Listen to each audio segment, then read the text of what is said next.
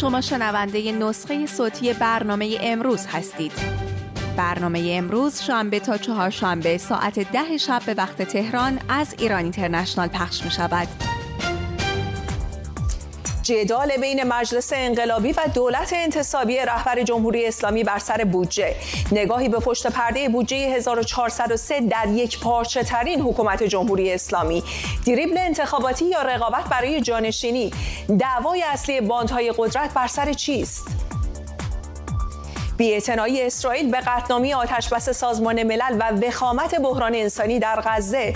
همزمان ثبت بالاترین آمار کشته شدگان ارتش اسرائیل تنها در یک روز. نتانیاهو می‌گوید برای روز بعد از حماس با آمریکا اختلاف نظر داریم. بعد از دو هفته چانه زنی و جلسات نفسگیر تصویب تسریع روند جایگزینی سوختهای فسیلی در کاپ 28 آیا این توافق خبر از پایان عصر نفت می‌دهد؟ و موج واکنش ها به تصویب طرح مهاجرتی رواندا در بریتانیا.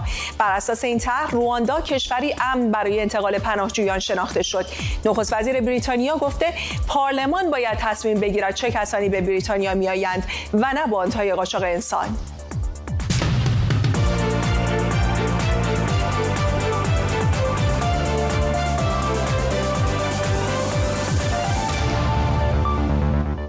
بینندگان ایران اینترنشنال سلام وقتتون بخیر. من گلاراهان هستم. به امروز خوش آمدید. در حکومت یک پارچه علی خامنه ای مجلس دست رد به سینه بودجه 1403 دولت زد. بودجه که با افزایش تقریبا 50 درصدی درآمد دولت از محل مالیات ابهامات زیادی داشت. اما آیا جدال دولت و مجلس تنها بر سر اعداد و ارقام است؟ وقتی که 60 درصد اقتصاد ایران خارج از بودجه در دست کارتل های بزرگ نزد نزدیک به علی خامنه است. چرا قدرت نمایی بر سر بودجه اهمیت پیدا کرده؟ به نظر می‌رسه که باندهای قدرت با نیم نگاهی به انتخابات آینده و یا رویای بزرگتر و تکیه بر کرسی جانشینی علی خامنه ای از لاک همدلی مسلحتی درآمدند مشتبه پورمحسن و جزئیات بیشتر. جنگ نیابتی بلوک های قدرت جمهوری اسلامی بر سر جانشینی خامنه ای با پرچم دروغین لایحه بودجه. مجلس کلیات لایحه بودجه سال 1403 را رد کرد. به دلیل کسری بودجه 420 هزار میلیارد تومانی غیر واقعی بودن درآمدها و البته نامشخص بودن هزینه ها یکی از مهمترین اشکالات وارده به بودجه افزایش سرسام آور درآمد دولت از مالیات است که با افزایش نزدیک به 50 درصدی به رقمی رسیده که هر ایرانی سال آینده به طور متوسط 13 میلیون تومان مالیات بدهد دولت در لایحه بودجه هزینه های خودش را 19 درصد افزایش داده و به رغم تورم رسمی 40 درصدی حقوق کارمندان را 18 درصد و حقوق بازنشستگان را هم تنها 20 درصد افزایش خواهد داد. مرکز پژوهش های مجلس گفته دولت در تامین بودجه یارانه ها هم 271 هزار میلیارد تومان کسری بودجه خواهد داشت. مجلس حتی با بودجه دو دوازدهم به عنوان راه حلی برای اداره مملکت تا حل اختلاف مجلس و دولت بر سر بودجه مخالفت کرده. بعضی دوستان حرف از دو دوازدهم می‌زنند این اصلا مسلحت دو دوازدهم نیست. بودجه لایحه 1403 اشکالات فراوانی دارد. تا جایی که رئیس مرکز پژوهش های اتاق ایران آن را مبهم در این لایحه بودجه تاریخ ایران خواند. بجز اون چند سالی که ایران اشغال شد در دوران جنگ جهانی دوم این بدترین بودجه و مبهمترین بودجه است که داده شده به کشور. اما آیا واقعا مشکل مجلس با دولت بر سر اشکالات فنی بودجه است؟ لایحه بودجه سال گذشته اگر بدتر از بودجه امسال نبود بهتر هم نبود. اما مجلس به راحتی از کنار آن گذشت. مجلس یازدهم در دو سال پایانی دولت روحانی هم کلیات لایحه بودجه را رد کرده بود. اما حالا بس بین مجلس انقلابی مورد تایید رهبر نظام و دولت منصوب خامنه است. روزنامه اعتماد چهارشنبه در گزارشی از رد لایحه بودجه سال 1403 آن را دیریبل انتخاباتی مجلس خواند و نوشت این اقدام نشان می‌دهد که نمایندگان مجلس اگر پای انتخابات و رأیآوریشان در میان باشد از تمام ابزارهای قانونیشان برای ارزندام استفاده می کنند اما با افشاگری ها و اتفاقاتی که در جریان است به نظر می رسد سطح نزاع بالاتر از شبه انتخاباتی است که آنقدر غیر رقابتی خواهد بود که بیشتر به حضور و غیاب در مساجد محل شباهت دارد تا انتخابات واقعی. حمله شدید نمایندگان مجلس به دولت بر سر فساد 140 هزار میلیارد تومانی در واردات چای نشاندهنده بخشی از یک جدال بزرگتر است. به ویژه آنکه رئیس قوه قضایی هم در فساد دبش کاملا پشت رئیسی را خالی کرد. هنوز هیچ مدیر متخلف دولتی به ما معرفی نشده. رئیسی زمانی که به قدرت رسید وانمود می‌کرد که می‌خواهد دولتی فراجناهی در اردوگاه اصولگرایان تشکیل دهد. او در معامله با غالیباف مانع از وزارت سعید محمد شد که به جناح مقابل رئیس مجلس در سپاه پاسداران تعلق داشت. او حتی به ساز غالیباف رقصید و رستم قاسمی را از وزارت نفت دور نگه داشت.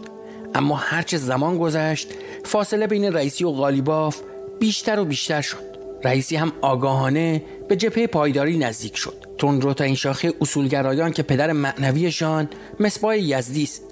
گروهی که مخالف جانشینی مشتبه خامنه ای نیستند. اما نشان دادن برای برداشتن برش بزرگتری از کیک قدرت به نام انتخاب اسلف انقلابی از برادر خودشان هم عبور می‌کنند.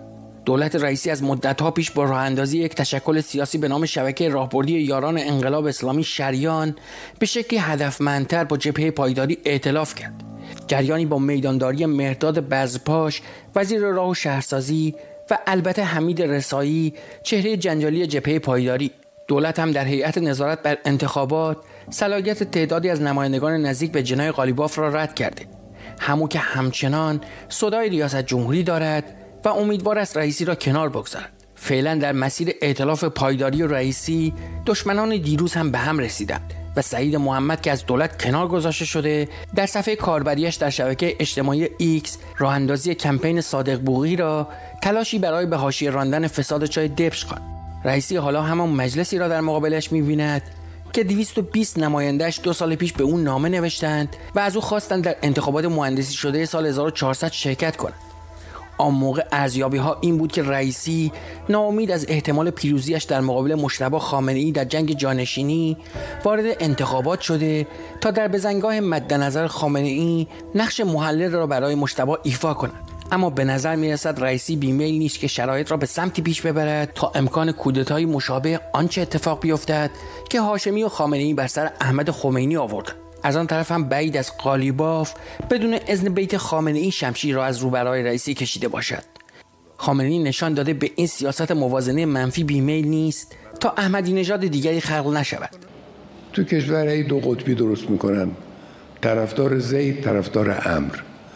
طرفدار فلان طرفدار حرفا چی؟ اون کسانی که مبانی شما رو اصول شما رو دین شما رو انقلاب شما رو ولایت فقیه رو این چیزها رو قبول دارن برادر شما رد لایحه بودجه 1403 ناشی از این ائتلاف های موسمی جناهای داخل جبهه اصولگرایان است. وگرنه درباره بودجه ای که 21 درصد از پول نفتش را قرار است به نیروهای مسلح بدهند و تنها در یک مورد از فسادهای افشا شده یک دهم درآمد حاصل از نفت سال گذشته برباد رفته چیزی برای اختلاف نمیماند. وقتی 60 درصد اقتصاد ایران خارج از لایحه بودجه دست 14 کارتل اقتصادی خامنه است. مشتبه پور محسن لندن. مهدی مهدوی آزاد روزنامه نگار و تحلیلگر سیاسی از برن با ماست آقای مهدوی آزاد خوش آمدید. خب الان هم مجلس و هم دولت در واقع منتخب شخص علی خامنه ای هستند.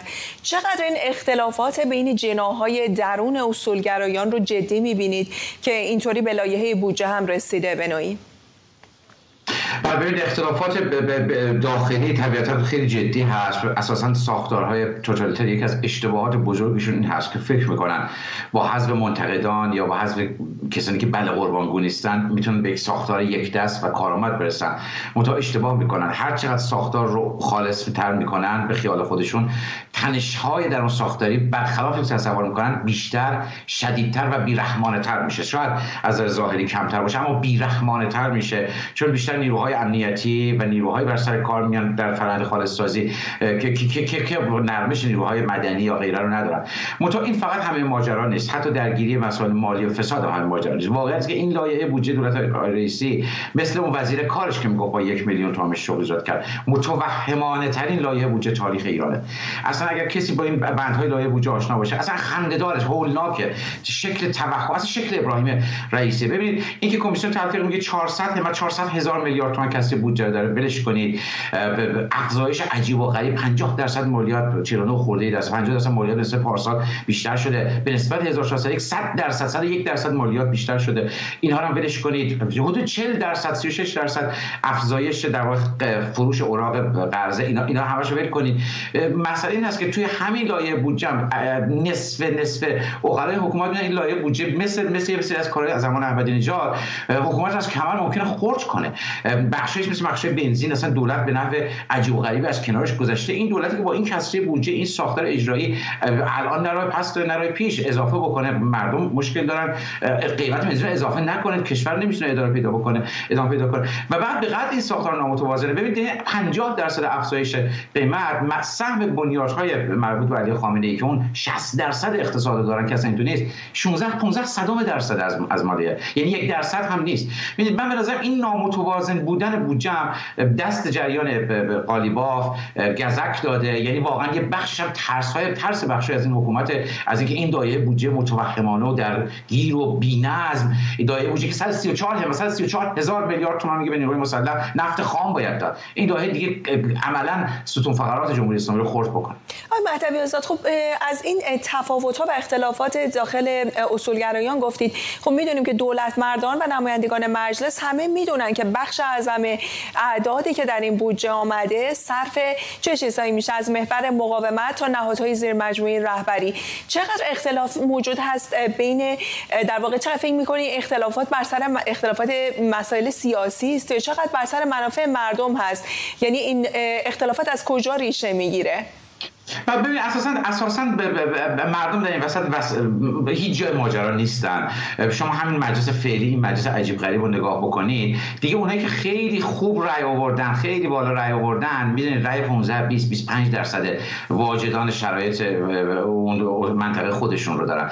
بگذاریم که در یک سری شهرها کسی که به عنوان نفر آخر رفته در مجلس رئیس حوزه انتخابیه کمتر از 10 درصد رو داره. نمایندگان تهران در مناطق شمالی تهران کمتر از 3 درصد آرا رو به دست آوردن. در کل شهر تهران هم نگاه بکنید بین 10 تا 15 درصد با 10 تا 15 درصد آرای این پایتخت اینا وارد مجلس شدن برای اساسا نماینده مردم نیستن. خواسته ها و حرفاشون شما هیچ ربطی به مردم نداره از لباس پوشیدن و حرفا شما مجموع سخنرانیشون در 4 سال گذشته رو نگاه کنید اصلا نزدیک به خواسته های مردم نیست. همش توی فضای دیگه است. دعوا آنچه که گفتم به صورت سنتی بر سر منافع مالی است. منافع مالی بیشتر.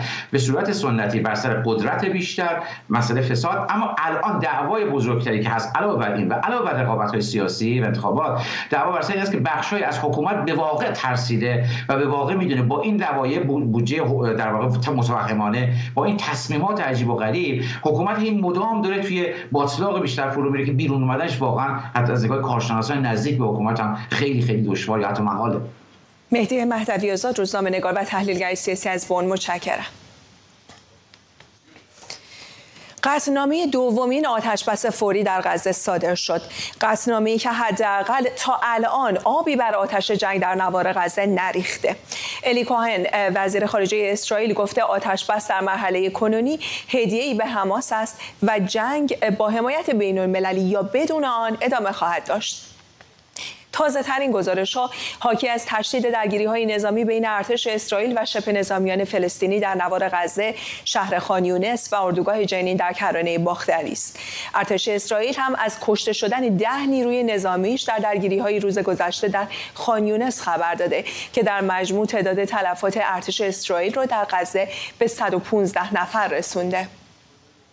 از طرف دیگه دفتر امور بشردوستانه سازمان ملل اعلام کرده که غزه به دلیل فروپاشی سیستم بهداشتی و همچنین گسترش بیماری های ناشی از ازدهام بیش از حد با یک فاجعه بهداشت عمومی روبروه. یکی دیگه از دلایلی که باعث شده اجماع نظر بین المللی برای توقف جنگ بالاتر بره و حتی باعث اختلاف نظر بین آمریکا متحد اصلی اسرائیل و دولت این کشور شده. با اینکه آمریکا به قطعنامه آتش بس در سازمان ملل رأی منفی داده اما جو بایدن گفته اسرائیل به دلیل بمباران بیرویه غزه در حال از دست دادن حمایت هاست و بنیامین نتانیاهو نخست وزیر اسرائیل باید کابینه تندروی خودش رو تغییر بده. خب من با بیبی نتانیاهو صحبتهایی داشتم و می‌خوام مطمئن بشم که فراموش نکنیم در حال انجام چه کاری هستیم. ما باید از اسرائیل حمایت کنیم زیرا آنها یک کشور مستقل هستند. وحشیگری و رفتار غیر انسانی حماس با اسرائیلی ها منظورم تجاوز و سوزاندن و سربریدنه. این با هیچ چیز قابل مقایسه نیست. اما من فکر می کنم که ما این را برای اسرائیلی ها روشن کردیم و آنها می دانند که امنیت فلسطینیان بیگناه همچنان نگران کننده است. بنابراین اقداماتی که آنها انجام می دهند باید با تلاش برای انجام هر کاری برای جلوگیری از صدمه دیدن قتل کشته شدن گم شدن غیر نظامیان بیگناه فلسطینی سازگار باشد. ما وظیفه داریم از شهروندان محافظت کنیم و اطمینان حاصل کنیم که آنها به کمک های بشردوستانه دسترسی دارند.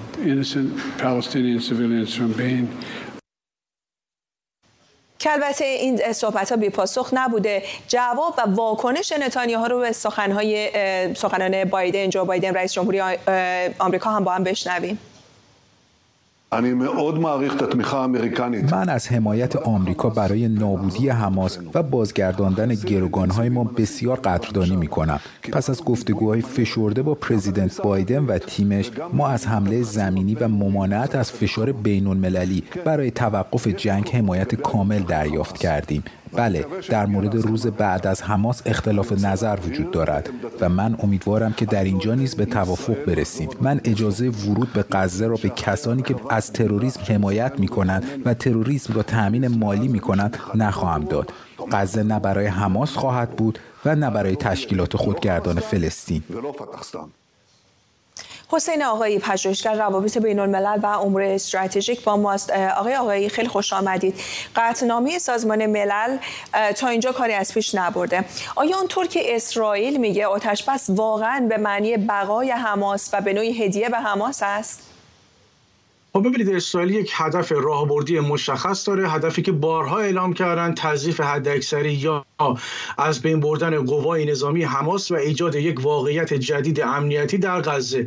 از لحاظ فنی اسرائیل برای دستیابی به چنین هدفی نیاز به جنگ داره. یعنی دستیابی به چنین هدفی لازمش جنگ هست. اونم جنگی در سطح های اینتنسیتی وور یا جنگ در به شدت بسیار بالا. اونم دست کم برای چهار ماه تا شش ماه. با توجه به چنین اهدافی که اسرائیل در سر داره هر گونه آتش بس دائمی یا حالا وضعیتی که به طور مداوم باشه این آتش بس می‌تونه برای اسرائیل واقعا گران تمام بشه چون باعث میشه که حماس خودش رو تقویت بکنه به بقاش ادامه بده و عملا این برای اسرائیل یک اشتباه راهبردی خواهد بود. اما یک آتش بس کوتاه مدت یا یک وقفه چند روزه لزوما به ضرر اسرائیل نیستش. اگر در سایه چنین وقفه کوتاه مدتی بشه تعداد بیشتری از گروگان آزاد بشن یا همه گروگان آزاد بشن می‌تونه به نفع اسرائیل باشه. ولی خب قطعا آتش بس دراز مدت از نگاه اسرائیل به ضررش هست و ما دیدیم که آمریکا قطعنامه آتش بس فوری رو در شورای امنیت وتو کرد. این به ما نشون میده که آمریکا و اسرائیل دست کم روی این مسئله که حماس باید از بین بره یا به صورت حد اکثری تضیف بشه داره اشتراک نظر هستن. ولی فکر می‌کنم دولت بایدن می‌خواد یک دولت اسرائیل اون بخش مهم عملیات زمینی خودش رو تا ژانویه 2024 تا یه ماه دیگه تموم بکنه. اون کمک های بشردوستانه به طور مداوم برسه دست مردم در غزه. میزان تلفات غیر نظامیان به حداقل برسه و دولت نتانیاهو قبول بکنه اون ایده دو کشوری رو که به نظر من دولت نتانیاهو 6 ماه تا 8 ماه کلا به نظرم زمان می‌خواد از دولت آمریکا برای عملیاتش و اینکه با ایده دو کشوری به نظرم دولت نتانیاهو مخالف است.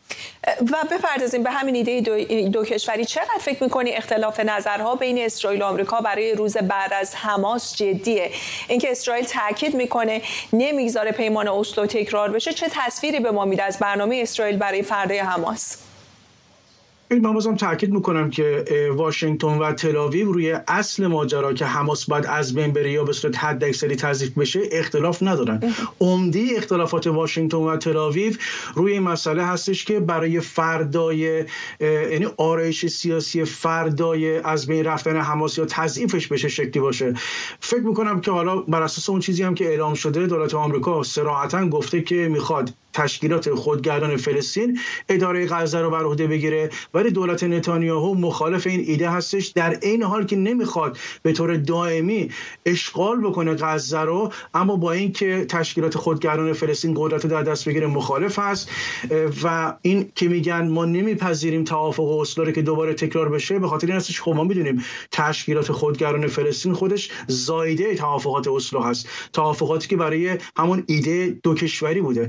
و با توجه به اینکه اخیرا هم محمد شتایه نخست وزیر تشکیلات خودگران فلسطین همین چند روز پیش گفته بود که حماس در آینده سیاسی حالا غزه حضور خواهد داشت. به نظر من اینا مسائلی است که دولت نتانیاهو باش مخالف هستش. فکر می‌کنم دولت اسرائیل می‌خواد که مسئولیت نظامی نداشته باشه در غزه در آینده غزه ولی در این حال عمق استراتژیک خودش رو در غزه حفظ بکنه. به نظر می‌رسه که طرحهای دیگه رو دولت نتانیاهو مد نظر داره که خودش برای مدتی اونجا مسئولیت امنیتی رو به طور موقت داشته باشه و وضعیت رو به صورت منطقه خاکستری در غزه نگه داره نه جنگ نه صلح. و وقتی که واقعیت نظامی شکل گرفت به ثمر نشست اون موقع بتونه که در مورد آینده غزه با آمریکا رایزنی بکنه. ولی این دولت نتانیاهو به این شکلش و نه تشکیلات خودگردان فلسطین به این شکل باشه به نظر من اینا هیچ کدوم منتهی به صلح نخواهد شد. بنابراین صلح در کوتاه مدت و میان مدت به نظر من امکان پذیر نیست. نیست. متشکرم از شما حسین آقایی. پژوهشگر روابط بین الملل و امور استراتژیک در دوبی نشست اقلیمی سازمان ملل موسوم به کاپ 28 بعد از دو هفته چانه زنی با یک توافق تاریخی برای کاهش تدریجی سوختهای فسیلی به پایان رسید. متن پیشنهادی خواستار گذار کشورهای جهان از استفاده از سوختهای فسیلی تا سال 2050 بود هرچند که در متن نهایی تنها به تسریع در روند جایگزین کردن سوختهای دیگر به جای سوختهای فسیلی اشاره شده این متن چنان بحث برانگیز شد که نشست رو به وقت اضافه کشوند. پیامدهای این نشست نفسگیر و سرنوشت ساز جهانی هنوز مشخص نیست. اما بعضی از کارشناسان معتقد هستند که این اولین توافق در نوع خودش هست که نشان دهنده پایان نهایی عصر نفت است. جزئیات بیشتر رو در گزارش پیش رو ببینیم. توافقی تاریخی که برای نخستین بار با حضور دیویست کشور شرکت کننده در نشست اقلیمی سازمان ملل متحد در دوبی موسوم به کاپ 28 چکش خورد. متن پیشنهادی برای این توافق مهم بین المللی خواستار گذار کشورهای جهان از استفاده از سوختهای فسیلی تا سال 2050 شده است.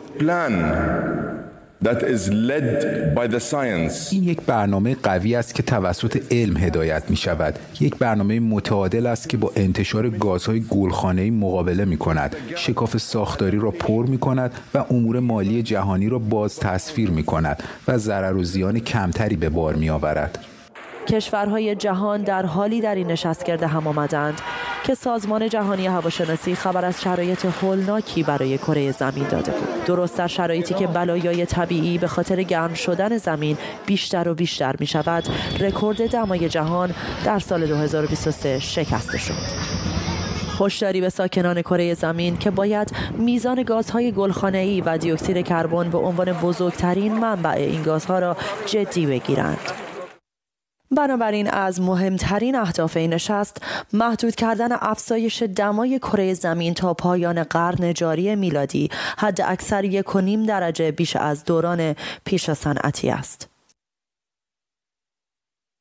توافقی که سال 2015 در نشست اقلیمی پاریس هم مطرح شده بود. I think that everybody here should should be pleased that کسانی که اینجا هستند باید خوشحال باشند در دنیایی که جنگ در اوکراین خاور میانه و چالش های بزرگ پیش روی سیاره را تجربه می کند در این لحظه همه با چند جانبه گره گرد هم آمد و منافع جمعی و مشترکی را تعریف می کنند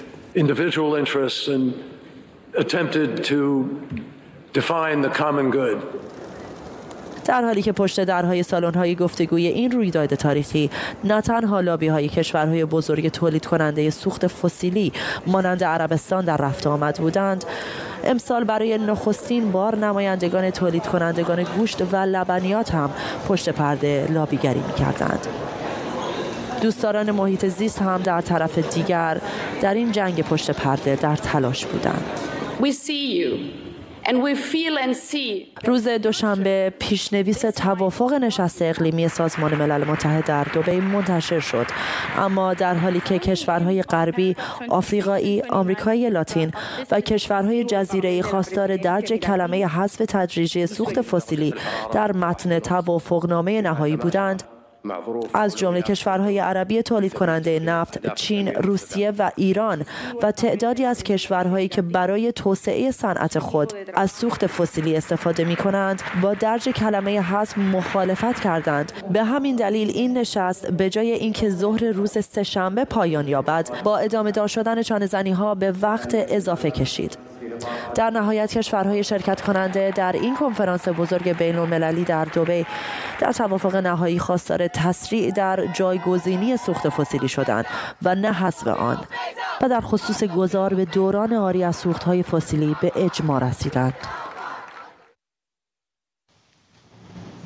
همکارم بردیا افشین از محل برگزاری نشست از دوبه با ماست بردیا جلسات کاپ 28 امسال پرهاشیه و پرتنش بود. چه بیشتر می‌دونیم از این روز پایانی نشست و اساسا چقدر میشه گفت که این نشست یک نشست موفق بود؟ از وقتی که معاهده پایانی منتشر شد و به تصویب رسید همه دارن بررسی می‌کنن که ببینن آیا این نشست نشستی موفق بوده و خب اون دویست بند و این 21 صفحه به نظر می‌رسه که تجلی اون چیزی که طی دو هفته اینجا اتفاق افتاده در دوبی و خیلی موافق تمام بندهایی بودن که این تو اومده خیلی بهش نقد داشتن. اما واقعیت اینه که چه مخالف چه موافق همه در یک نکته مشترک بودن. اینکه اون چیزی که در دوبی اتفاق افتاده ممکنه منتج به چیزی بی نقص نشده باشه به چیزی ایدئال نشده باشه. اما اتفاقی است که آیندگان به عنوان یک رویداد تاریخی بهش نگاه می‌کنن یک رویدادی است برجسته و این معاهده پایانی چیزی بسیار قابل بحث. اول از همه قبل از این وارد این بشم که اصلا راجع به خود معاهده صحبت کنم بعد بگم که در این اقلیم سیاسی امروزه جهان که پر از تشتت افتراق و اختلاف های سیاسی اجماع 198 کشور بر سر یک معاهده پایانی می‌تونه خودش چشمگیر باشه و نشون از اینه که میشه باز هم چند جانبه نگری کمک کنه به جامعه بشری برای فائق اومدن به مشکلات عمده و خب اما درباره معاهده در سالی که رکوردهای مختلف اقلیمی شکسته می‌شد هر کدوم بدتر از دیگری خیلی انتظار داشتند که موفقیت این نشست رو با یک عبارت بسنجن. اون هم حذف عبارت حذف سوختهای فسیلی به طور تدریجیه. بنابراین خیلی مصر بودن و البته نشست جوری آغاز شد که خیلی امیدوار بودن خیلی توقع داشتن که این عبارت گنجونده بشه و طی دو هفته در این کارزار بیش از 120 کشور اضافه شدن که خواستار حذف تدریجی سوختهای فسیلی بودن. اما می‌دونیم که کشورهایی که توسعهشون متکیست به سوختهای فسیلی زغال سنگ نفت و گاز. چه تولیدش چه مصرفش مخالف بودن. نه اینکه این کشورها کشورهای بدی واقعیتش اینه که این کشورها گفتمان سادهشون اینه که کشورهای توسعه یافته اونها منتفع شدن از همین سوختهای فسیلی. چه تولیدش چه مصرفش چرا به یک باره و بدون اینکه به اونها این اراده داده بشه کمک بشه که اونها رو کنار بگذارن اونها باید به این تن بدن. بنابراین بین این دو گروه نزاعی در گرفته بود پشت درهای بسته و خب اون متنی که بیرون اومده بود یک متنی است که به نظر میاد که دو طرف تلاش کردند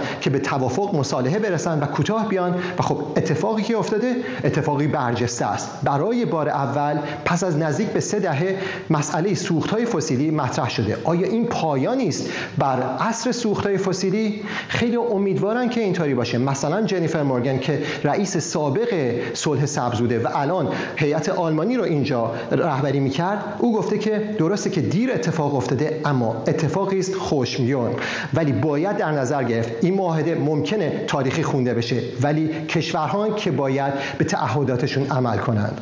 بردیا افشین از محل برگزاری نشست اقلیمی از دو خیلی متشکرم از گزارشت بردیا. تصویب طرح مهاجرتی جنجالی دولت بریتانیا در پارلمان این کشور موجی از واکنش ها را به همراه داشته. در طرح مهاجرتی رواندا به دولت اجازه داده میشه که برخی پناهجویان رو به یک سفر یک طرفه به رواندا بفرسته. سیاستی که خشم گروه های حقوق بشری رو برانگیخته و برای بریتانیا حداقل 300 میلیون دلار هزینه داشته. ریشی سوناک. نخست وزیر بریتانیا چهارشنبه پیشنویس این لایحه جدید و اضطراری رو منتشر کرد.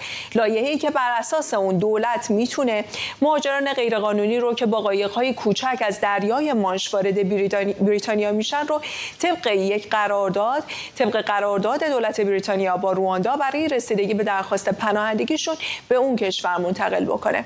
پیشتر از این قانون با پیشتر این قانون با چالش های حقوقی روبرو شد. دادگاه عالی بریتانیا اون رو غیرقانونی خونده بود و گروه اول پناهجویانی که در بین اونها ایرانی ها و افغان ها هم بودند از پای اولین پرواز برگردونده شدند. اظهارات ریشی سوناک در حمایت از این قانون جنجالی رو با هم بشنویم. The Supreme Court were clear دیوان عالی از 18 ماه پیش در حال بررسی وضعیت در رواندا و برطرف کردن مشکلات است. امروز ما تایید می کنیم این مشکلات رفع شده و رواندا کشوری امن است. اینها به این معنی است که دادگاه های داخلی ما دیگر نمی توانند از هیچ قانون داخلی یا بین المللی از جمله حقوق بشر استفاده کنند و مانع انتقال پناهجویان شوند. این لایحه تمام دلایلی را که تاکنون برای جلوگیری از پرواز به رواندا استفاده شده است مسدود می کند. تنها استثناء این خواهد بود که پناهجویی بتواند با شواهد معتبر و قانع کننده ثابت کند که به طور خاص در خطر صدمات جدی و غیرقابل برگشت است.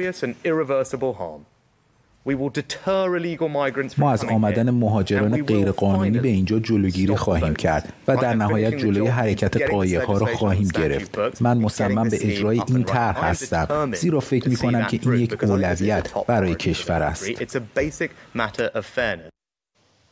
اما قانون مهاجرت غیرقانونی دولت ریشی سوناک از ابتدا با انتقاد جدی سازمان ملل و نهادهای حقوق بشری روبرو شده. به غیر از ناامن بودن کشور سالس نگرانی های هم در مورد آینده پناهجویان در بریتانیا مطرح شده.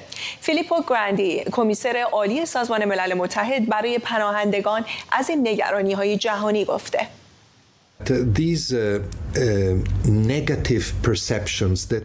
اینها برداشت های منفی است که متاسفانه توسط سیاستمدارانی که به دنبال رأی هستن ایجاد می شود خیلی راحت می‌گویند مواظب باش این افراد میآیند مشاغل شما را میدزدند امنیت یا ارزش های شما را تهدید می کنند و سپس رأی جمع می کنند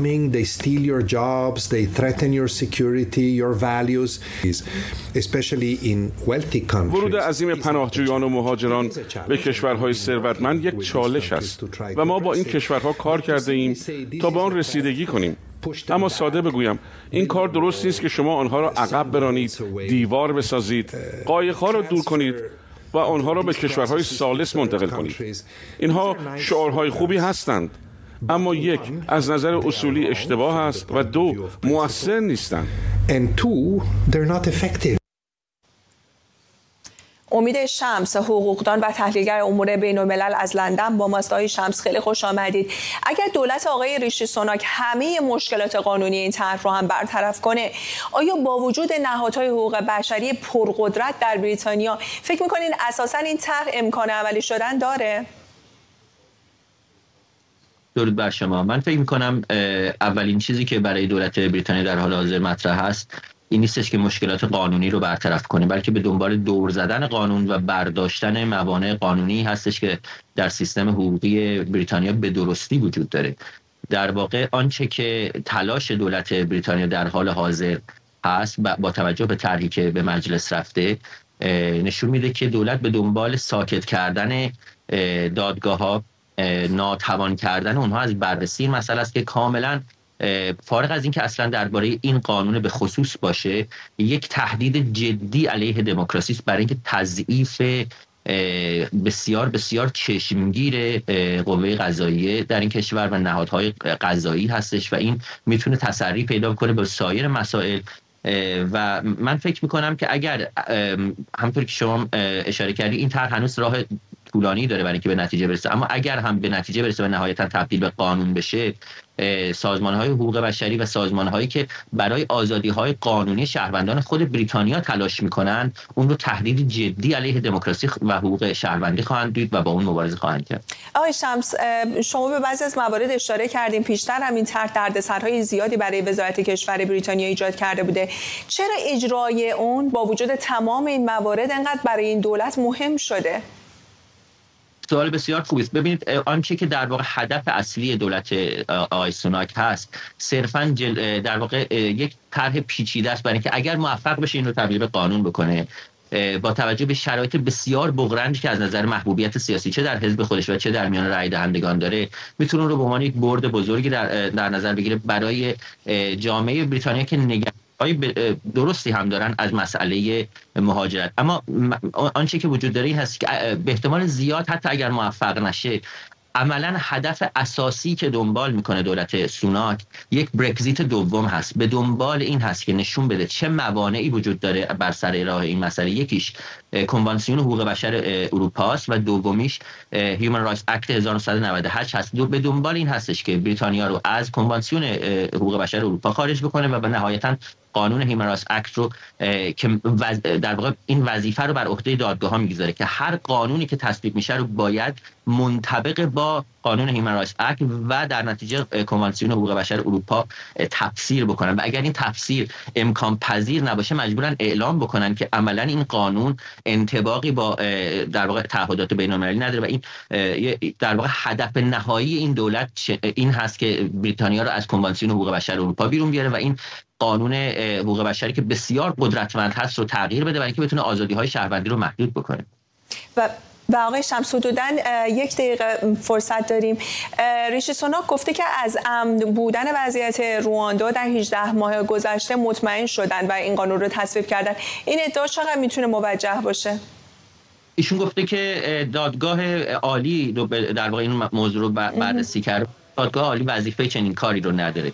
مسئله که وجود داره هستی که این قانون کنه دادگاه ها رو که سکوت بکنن درباره وضعیت رواندا و مجبور خواهند بود که اعلام کنن رواندا سیف است امن هست. بنابراین اصلا اجازه این رو نمیده بده. دادگاه هستش که در واقع رواندا رو ملزم به رعایت پیمان بین المللیش با بریتانیا می‌کنه در که خودش داره با اجرای این قانون قوانین و تعهدات بین المللی خودش رو نسبت به حقوق نقل می‌کنه.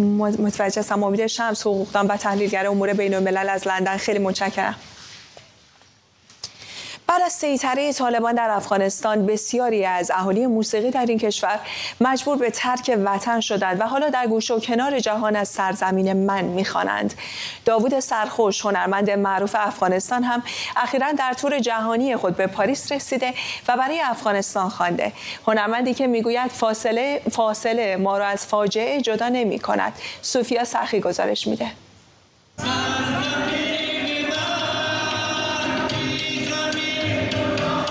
پاریس میزبان هنرمند پرآوازه است که آهنگهایش نوای غربت و همزمان امید زندگی است.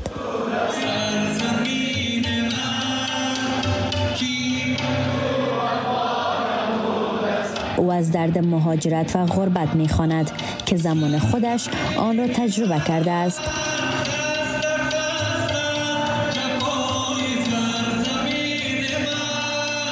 به عنوان یک آواره وضعیت بر من تازه نیست. من از کودکی خود دچار سرنوشت شدم و تا حالا با قافله یا بگم کاروان آواره های ما همگام و همزبان بدیم. گاهی که خود گم می‌کنیم که در کجا شدیم باز میایم دنبال از تا خود پیدا کنیم در باقی اما قطع نظر از یک وطن با آدمای خود معنا داره با فرهنگ خود معنا داره با آمال و ارزوهای خود معنا داره.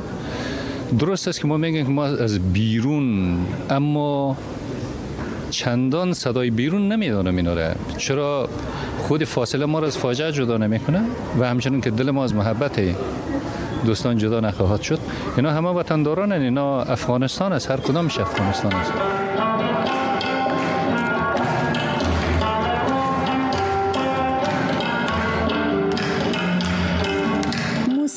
همیشه نماد زیبایی فرهنگی نقطه وصل و تنوع قومی و زبانی در افغانستان بوده. هنرمندان معروف و زبانهای مختلف ملی این کشور آهنگ سرایدند و با سرودهایشان مردم را به همپذیری فراخواندند. داوود سرخوش برای سرزمین می‌خواند کوکنون حاکمانش شنیدن صدای موسیقی را جرم میپندارند.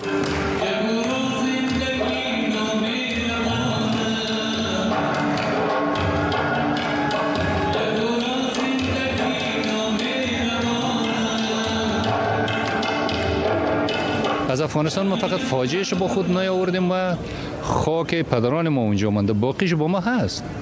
با ما هست ما در در فرهنگ خود متوطنیم در آواز خود متوطنیم میان مردم خود هستیم و افغانستان فعلا به عنوان یک بسیار کلان با موج آواره های ما این بار آمده به این سرزمین ها رسیده. بسیار با احتیاط و بسیار امانت دارانه باید باش برخورد شه و همه ما خوب روبرو شیم بهتر است اوضاعی رقم نمیمونه که که بمونه قلدوری آمده چپه کده ممکنه قلدوری دیگه به چپیشون کنه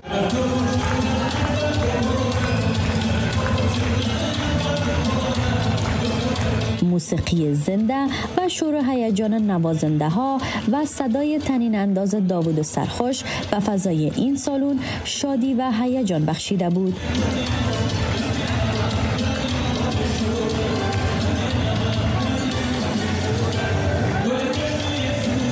افغانستان بودم در جاغوری بودم. سالهای سال آهنگای داوود سرخوش میشنیدم و خیلی با این آهنگ خاطری خاص دارم با آهنگای داوود سرخوش. اما مدیریت برنامه با انتقاد شمار زیاد از تماشاچیان در رسانه های اجتماعی مواجه شد. از بهای تکت تا نامناسب بودن سالونه که کنسرت در آن برگزار شد. داوود سرخوش تور کنسرت هایش را از استرالیا آغاز کرد و در شمار از دیگر کشورهای اروپایی تا ماه جنوری سال آینده ادامه خواهد داشت. سوفیا سخی، پاریس